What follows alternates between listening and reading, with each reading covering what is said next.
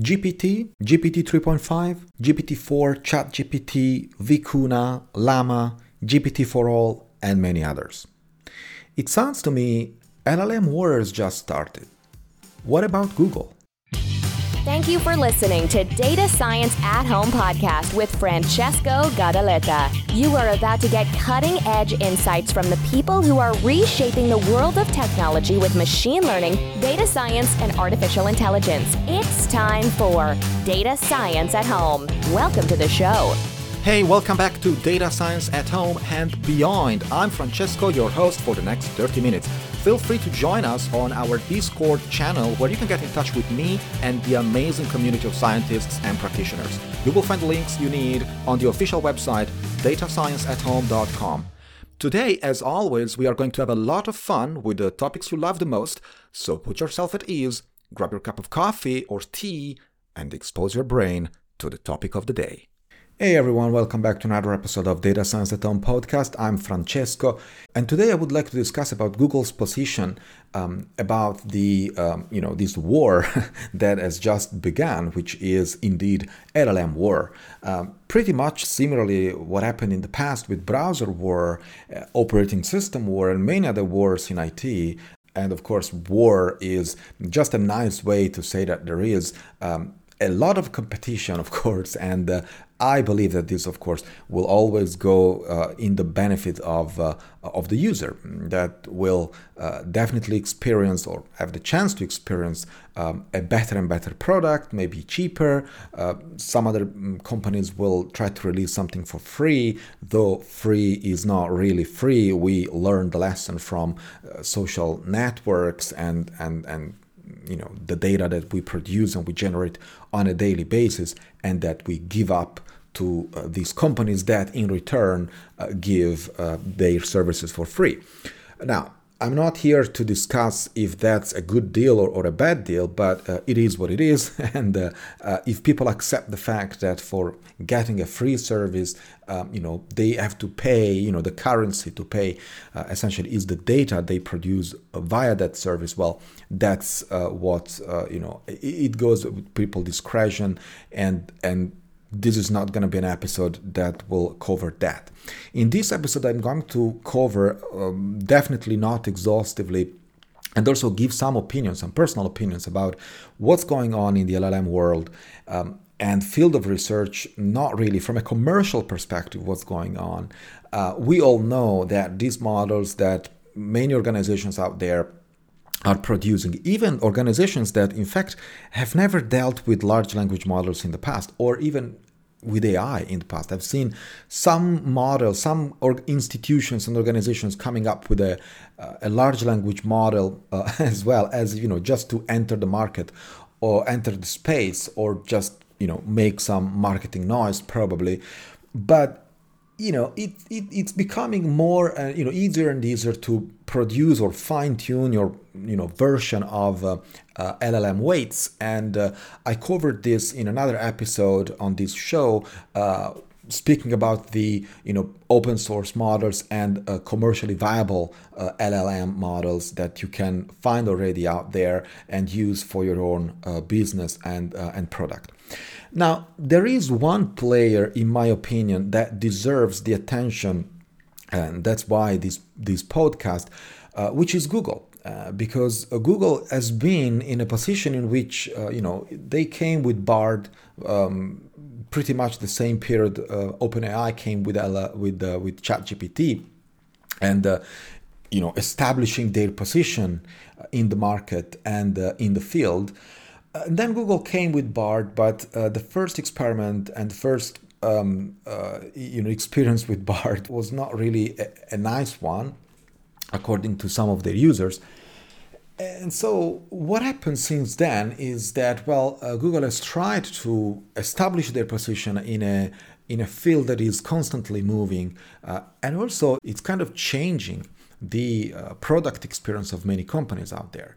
Um, large language models are becoming some kind of the new interface for people and for searching, especially, and for uh, searching the, not only the web but also for uh, you know the custom models searching in within the knowledge base of a company or you know translating languages and not just the spoken languages but also um, you know programming languages or uh, internal languages or intermediate languages uh, so you know that's what large language models are for.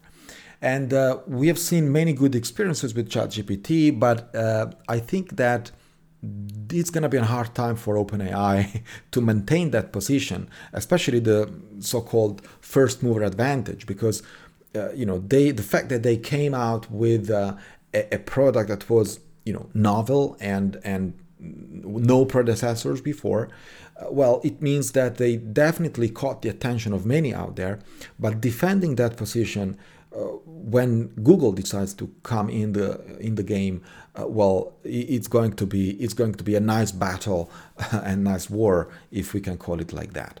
And the reason for this, uh, the reason I'm saying this is because I've been reading a bit and also trying a bit out Bard, uh, though it's not currently available in all countries. So I had to use some tricks and VPNs, of course, to test it out. Uh, and also by reading some of the technology on which Bard is built that make it an interesting product uh, and also some something that can be painful for to digest for OpenAI and uh, Microsoft and other potential competitors out there.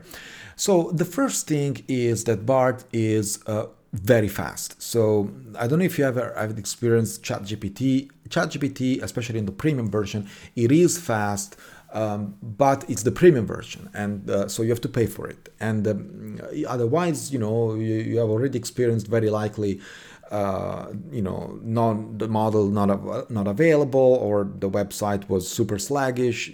And working with ChatGPT, you know, the free version um, using it for professional activities uh, might have been uh, kind of risky because it could have been even a, an entire day that the model was not available, and of course, you could not do what you were supposed to do.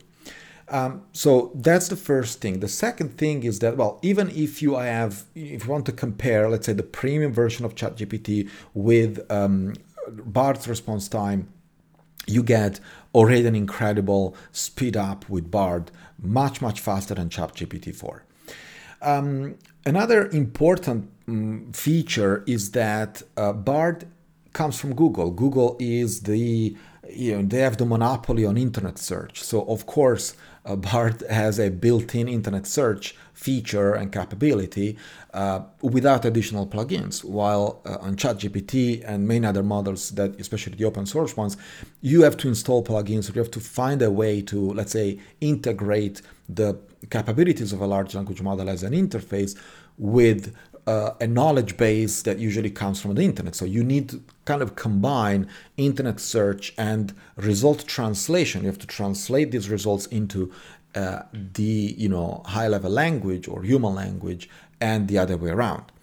While with Bard, all this comes for free. It comes by design in a way because this integration, in fact, was not necessary because Google is, in fact, producing Bard, and at the same time, they do they provide all the services and infrastructure for internet search since uh, uh, more than two decades. Um, Another important thing about Bard, and I think this is kind of the game changer, though not yet, is um, voice recognition. So it, it has a built-in voice recognition. I think this is going to be kind of a hit for uh, mobile experiences. Um, and the fact that, for example, many times it happened to me while I was driving, I was that you know tempted to to use ChatGPT or doing some some internet search. Uh, though of course, when you drive, you definitely don't have to use your your phone while you're driving. But you know sometimes it happens that I have to be honest, you are stuck in the traffic or you're looking for something like a restaurant or just another uh, divergence from from your your path on the map or or some parking space or you want to do some internet search and you know doing that with a, a, built-in voice recognition that also is perfectly integrated with bard or with a large language model i think that would be a very nice experience to or a very nice feature to, to have that would definitely make your driving safer definitely and uh, uh, of course give you the you know the potential and the capabilities of uh, a large language model when your hands are busy and uh, you can just speak. Um, now, when it comes to um, um, large language models, we have seen, especially uh, ChatGPT, uh, many times, you know, hallucinating. It, it, it, hallucinations is kind of the major risk when you use a large language model. And we have seen that many times happening. Uh, in another episode on this show, I also explained why that is the case uh, and why that happens. And um, it's something that is kind of intrinsic issue with all large language models, not just Bard, not just ChatGPT, not just Vicuna and many others out there. Because these are language models that have been trained by uh, essentially, you know, trying to guess the next most probable world word from a context, from from a, a, previous context, or from a bunch of other words, right? Uh, that's what these models do. That's what these models have been trained for. So this is basically providing kind of a, a, statistical evaluation of what is the probability or what is the most probable word after a bunch of words. Now, a bunch of words can be a very large context, even 100,000 words, uh, but that doesn't change the fact that it's still a, a statistical model. So it's still something that for a certain type of context and, and, and especially the long ones, the model can start diverging from uh, what is that context and you know start telling things that make sense from a syntactical point of view, but from a semantical point of view, it can also be something you know completely wrong for sure, and sometimes it doesn't doesn't even make sense. Bard eliminates this. I mean, they don't eliminate this problem because you know it's the same technology. They cannot eliminate that that problem but they can mitigate that problem. How? By providing references um, and so where does that answer come from? So the, the, sources of the data that have you know being that are being used by the language model to generate the answer that they generate you know they provide these sources and so as a user you know if you have the feeling that the model is hallucinating uh, or you just want to double check the answer uh, well you can just click on the sources and you know Bard will provide you the sources. I read this from here. And of course you have the chances to check those sources and you know make sure that it's not fake news or there's a sketchy website and stuff like that. So you know this is i think very important. Um, it's also important because uh, when it comes to copyright matters, we have seen that many artists and many writers out there they don't really like the fact that their books and their texts, especially the publicly available ones, have been used as training data sets and these people haven't been rewarded at all. So this is very unfair. You know the fact that we have great experiences with ChatGPT and many other models out there still doesn't mean that we don't have to reward the people who made all this possible which is the writers the, the bloggers and you know internet users. Whoever is producing data uh, in fact they are not getting anything back out of this. Uh, and this is kind of you know unfair. So i think that um, this you know initiative from uh, Google Bard, um, the fact that they can provide these sources, uh, it's something that from a legal pr- perspective might be used as um, you know a way to let's say reward back the uh, the people who provided that source, who produced that source, if of course there is a way to uh, assess that that particular individual or organization or institution truly generate that words is truly the author of that particular source. Still, very important. ChatGPT has nothing does nothing about that. Another important thing is that uh, Bard can provide multiple uh, answers, so multiple, let's say, drafts uh, as responses, and so you can, in fact, pick the one that makes the most sense for you. Uh, usually, they are um, pretty much all plausible uh, answers. Uh, for I didn't do a very deep test on that to be very honest, but uh, it seemed to me that they were kind of you know draft one, two, three, and four were kind of the same uh, plausibility uh, when it comes to to to you know an answer. Um, but sometimes you want to let's say uh, shuffle some words here and there, having something that is probably more in line with the the style that you are using for that particular um, article if you're writing an article with the help of a large language model so it's kind of it, it's a nice feature it's a it's an interesting feature definitely useful and uh, uh, and very smooth are you tired of disappointing data science research for your business Look no further. Introducing NewtonX, the AI powered solution for custom recruiting. Their proprietary search, the NewtonX Graph, scans an open network of 1.1 billion professionals across 140 industries, sourcing the exact expertise you need. Say goodbye to closed panels and hello to high quality professionals no other research company can match.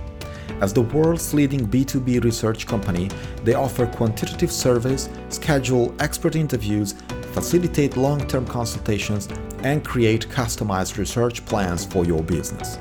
Visit newtonx.com slash data science for more information on how NewtonX can help answer your critical data science business questions. With NewtonX, you'll get 100% verified professionals, grounding your work in true expertise and make business strides with confidence. That's newtonx.com slash data science.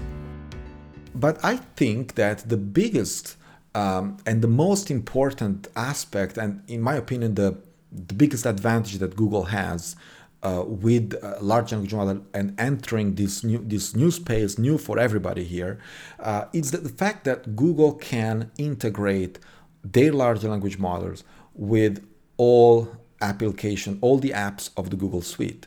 And so this is something that nobody else can do. In my opinion, Google has that advantageous position of uh, you know potentially uh, integrating these models with, let's say, Google Docs, Google Sheet, or uh, Gmail, and, and many other Google products out there. And this is something that is extremely powerful. Uh, imagine having uh, a Gmail on steroid. We already experienced this, the automatic reply. Remember when, for the Gmail users out there, uh, when you had an email and you have these short answers, short replies that you could, you know, uh, re- reply to to your folks with just one click. Now imagine having that on steroids. Imagine having a, a 340 billion parameter model that can generate super accurate responses to your emails or you can export to Google Docs or you can generate a, a Google Sheet or a presentation and explain the slide uh, in, in words and, and send a summary of the slide deck to some, you know, and all this perfectly integrated in, uh, uh, in the suite of Google products, that, which, is, which I find super powerful. Um, so I think that's something uh, it's not just how powerful the model is because we all know that at the end of the day, all these models are kind of converging to some sort of uh, plateau uh, when it comes to accuracy and uh, safety.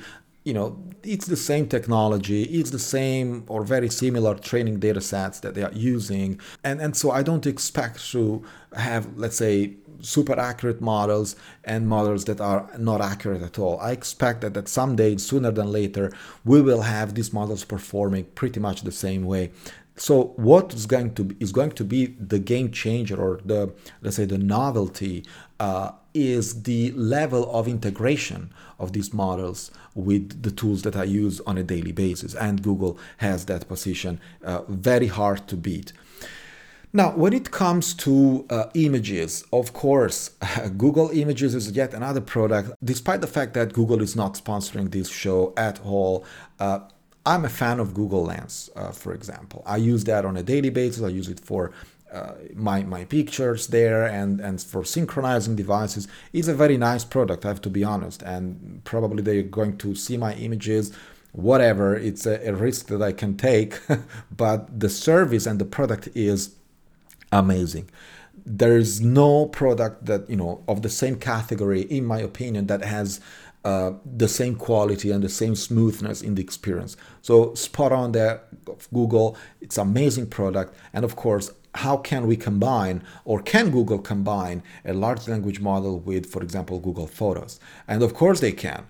First of all, you can crop images, and this is a feature that is not yet there, but you know there are some speculations and uh, rumors that is going to be there very very soon, um, which is, for example uh, providing descriptions of, of images um, or simply automatically generate descriptions of images so you can search uh, images uh, semantically with text um, in your, of course, uh, photo library. Uh, you can also crop images and provide the description of the cropped part of the image, which is very powerful because this is something that can happen as you as you go, you know, on the fly. Um, another thing that you can do, definitely nice, generating images. We have seen uh, some of the big players out there, and probably the most powerful, the most fun to use for sure, uh, which is Midjourney. Um, something very similar on that flavor, which is the capability of generating new uh, AI images from uh, Adobe Firefly directly in Bard. So this is something that again it comes putting things together, uh, putting the pieces of a puzzle in the same product, enhancing the experience of the user by just putting things together, just connecting the dots. That's what Google is doing. And that's what, in my opinion, is will it will crash all the competitions out there because it's impossible for any other than Google uh, to have Gmail, Google Photos, Google Sheet, Google Drive, Google whatever. Uh, so you know the products of Google is in fact the, the legacy of Google uh, themselves. Now, when it comes to the technology behind Google Bard, um, well, there is Google PaLM 2. Uh, PaLM stands for Parallel Language Model, and uh, PaLM 2 is, of course, an evolution of PaLM, the predecessor, um, and uh, it's something. It's of course a big, a large language model of uh, I think 340 or 50 uh, billion uh, parameters. Um, it is accessible uh, in four modes uh, Gecko, Otter, Bison, and Unicorn, where usually Gecko, there, there's not a lot of information about this stuff. You know, Google has been kind of secretive on, uh, on this technology, but essentially, Gecko is the smallest of all probably will target smartphones. It can even uh, be executed on the edge or offline, directly on your phone. So, and we have seen this trend, you know, with Llama 11, 7, Llama 7 billion, then 13, then 35, then 60 billion. You know, there are different sizes of models. We they are all there. So all the institutions and organizations who are who have entered the space of large language model, they all use the same strategies, like a small model for small devices, a big model, a bigger model for um, you know more uh, complex answers. Uh, it's all it's all a matter of fine tuning uh, your model. Definitely not retraining from scratch. For example, um, you want to fine tune for a particular sector like mathematics and science, or for uh, medicine and healthcare. Um, and so you, what you start see, you will start seeing, and we already start seeing, is in fact a baseline model um, usually you know the let's say general purpose weights trained once and for all for with with millions of, of dollars spent on gpus and, and and data sets. And then we have all the cousins the little cousins that are kind of fine-tuned and we have spent also some words on how it is possible to fine-tune a lot of models even on a daily basis within hours uh, rather than weeks or months. And uh, i invite you to uh, listen to that podcast about uh, LoRA, L O R A, um, which in which indeed I explain how is that possible and uh, and you know how can, for example, GP uh, OpenAI train and retrain their model uh, even overnight if they wanted to do so. PaLM 2 is uh, is going to use at least that's what the rumors say that Google Bard will be based on PaLM 2 technology and uh, PaLM 2 Unicorn, which is two times I think uh, the size of uh, of the predecessor. It also been uh, uh, trained on more than hundred languages. It can speak hundred languages, including um, Asian, Korean, Japanese languages. Um, and of course, uh, it has been trained for several years on scientific and mathematical data sets. So expect a you know nice accuracy there in that particular sector uh, or in that particular um, uh, domain. So yeah, it looks like uh, there are amazing times, especially for users, um, to um, experience better and better versions of the large language models. I think that OpenAI just started a war, well, not a war, but you know they just started a new trend, uh, and Google is definitely responding to this trend. Uh, you know, with big ammo. Uh, and I don't understand yet what is Apple doing. Uh, I'm quite sure they will come with their own version of, uh, of a large language model. That's probably a topic for another episode. Uh, it would be nice to know what you think about this. And uh, of course, you can drop by to our Discord server and let us know uh, or give your opinion. Or, well, if you know something, definitely speak about it. well, I hope you enjoyed the show. That's it for today. I'll speak with you next time.